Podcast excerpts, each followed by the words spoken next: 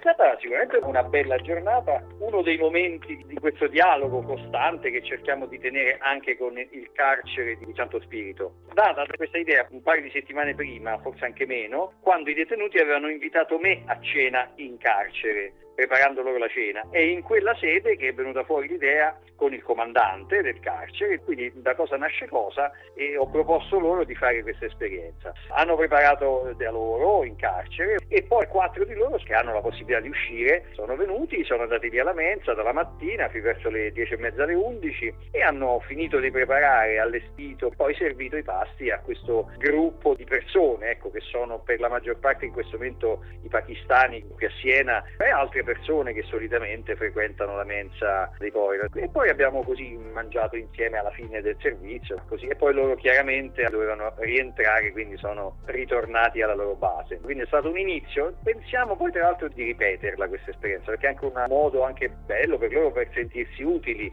Io l'ho paragonati a tutti gli altri volontari, dico dovete essere come tutti gli altri volontari che cercano di fare qualcosa di buono, di bene per quella parte di società un pochino più debole, più fragile che in questo momento magari si trova in gravi difficoltà. E torniamo anche tra i tavoli di quel primo gennaio, è stato preparato un menù a base di pollo, riso, anche una minestra. Io purtroppo sono arrivato alla fine del servizio perché io avevo la messa in Duomo, per cui li ho salutati mentre uscivano gli ultimi ospiti e poi mi sono fermato a pranzo con loro, con i detenuti, con Sornevia che è la responsabile, col comandante, col cappellano Don Carmelo e un'altra suora che pure aiuta nella mensa. Che atmosfera ha accolto in particolare in questo momento anche di condivisione? Un'ottima atmosfera di persone, soprattutto questi giovani, questi giovani detenuti entusiasti di questa cosa. Loro dicono no, siamo noi che siamo contenti, che avete fatto del bene a noi, insomma era un po' questa la dinamica che si era creata, comprensibile, capisco perché di fatto è così, ogni volta che si fa del bene è più il bene che si riceve che non quello che si dà, chiunque sia, siano persone appunto che possano essere detenuti, insomma è l'esperienza che facciamo sempre quando viviamo questo tipo di disponibilità, quando ci mettiamo in gioco in questo senso. Quello che mi hanno raccontato è che anche con questi giovani pakistani e non solo hanno comunicato con loro e questo rientra anche nel resto della dinamica dell'accoglienza che stiamo facendo come Caritas e anche come città rispetto a queste persone, a questi giovani pakistani che vengono da fuori. I detenuti è stata un'occasione appunto per sentirsi utili perché credo che uno dei drammi particolari delle nostre carceri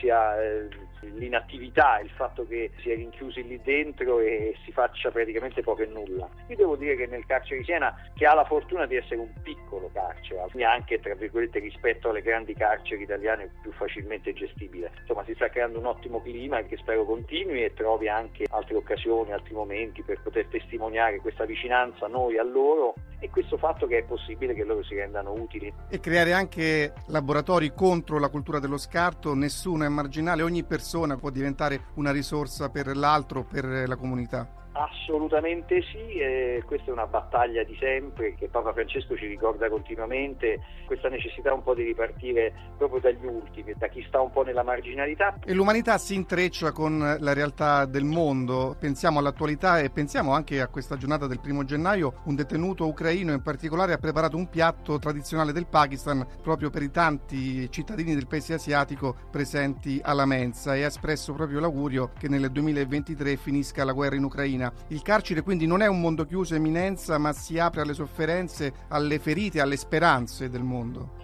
Assolutamente sì, anche perché appunto questo detenuto ci ha un po' raccontato, me l'aveva già raccontata quando ero andato io a trovare loro, questa storia, una delle tante storie drammatiche, terribili di quello che sta accadendo in quel paese in questo momento, purtroppo è quello che accade in tutti i paesi devastati dalle guerre in qualunque momento esse accadano. Lui era un po' il, il cuoco capo, è stato particolarmente toccato da questa esperienza che mi ha chiesto di poter ripetere, mettendoci d'accordo con, con chi di dovere, con chi dirige il carcere, che devo dire questo comandante ha una grande disponibilità, peraltro una, un grande feeling anche col cappellano, insomma si è creato un bel team, anche gli altri operatori del carcere, eh, quindi forse il fatto che sia piccolo facilita un po' questo, perché è più umanizzante magari di un carcere da 500 1000 persone, per cui ecco questo clima ci sta veramente aiutando a, a pensare a creare anche altri percorsi, altre cose che ci stanno venendo in mente, che speriamo di poter realizzare.